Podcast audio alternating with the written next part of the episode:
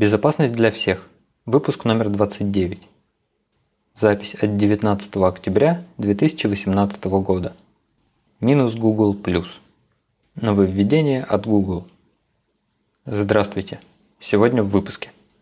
Уязвимость в WhatsApp позволяет скомпрометировать устройство при ответе на звонок. Вторник патчей от Microsoft и Adobe. Облачный бэкап Android устройств будет шифроваться и нововведение от Google для защиты данных пользователей. Переходим сразу к новостям. Исследовательница Натали Силванович из Google Project Zero опубликовала информацию об уязвимости в WhatsApp. Проблема связана с функциональностью видеозвонков.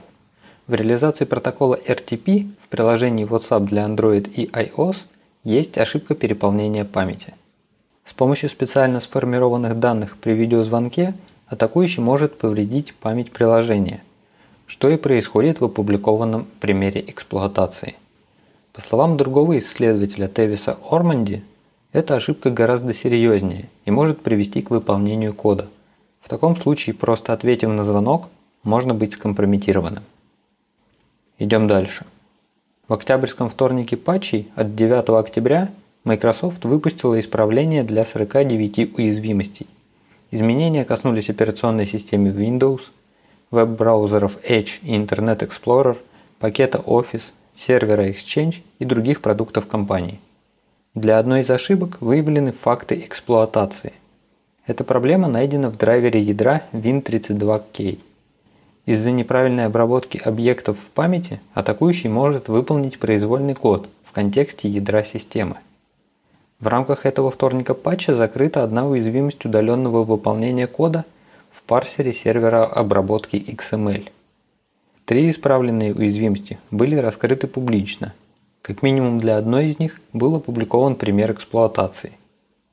Adobe также выпустил обновление, исправляющее 11 уязвимостей в разных продуктах. Среди этих продуктов Adobe Flash, а также Adobe Acrobat и Reader – Некоторые из уязвимостей могут привести к выполнению кода. Не забудьте обновить используемый софт. А теперь переходим к новостям от Google. В своем блоге компания Google объявила, что начиная с Android Pie устройства смогут воспользоваться новой функцией шифрования бэкапов. Схема шифрования сделана таким образом, что данные нельзя будет расшифровать на стороне сервера. Для этого на стороне клиента будет генерироваться ключ шифрования – этот ключ, в свою очередь, будет зашифрован с помощью пин-кода или пароля блокировки устройства. Этот пароль неизвестен Google.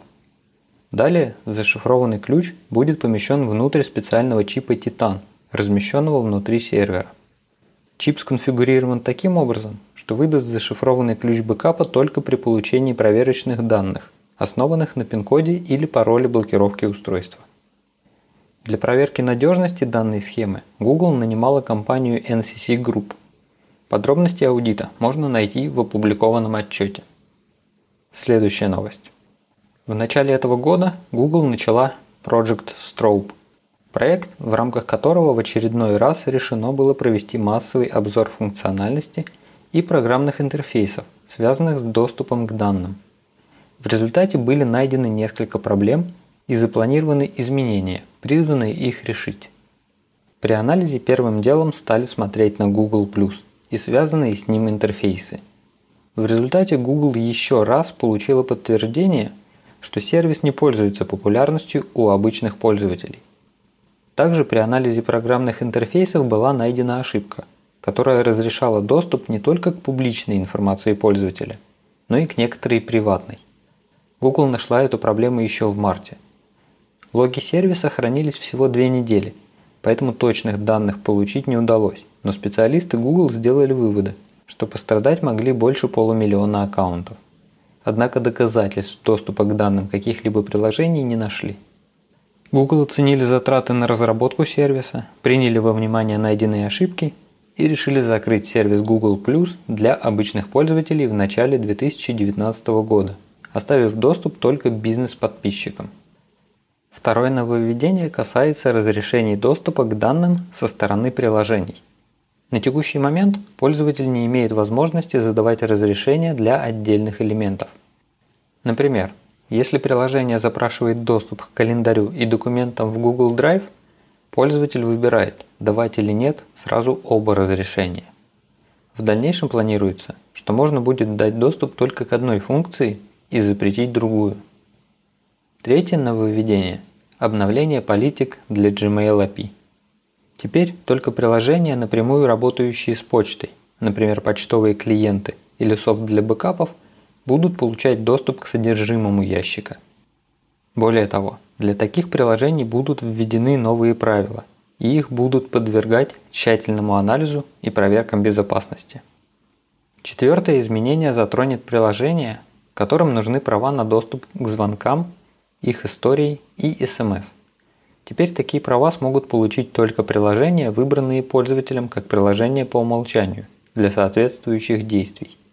Исключением станут приложения для бэкапа и голосовой почты. Не забывайте, что вы можете проверить настройки безопасности аккаунта и доступ приложений в специальном разделе профиля.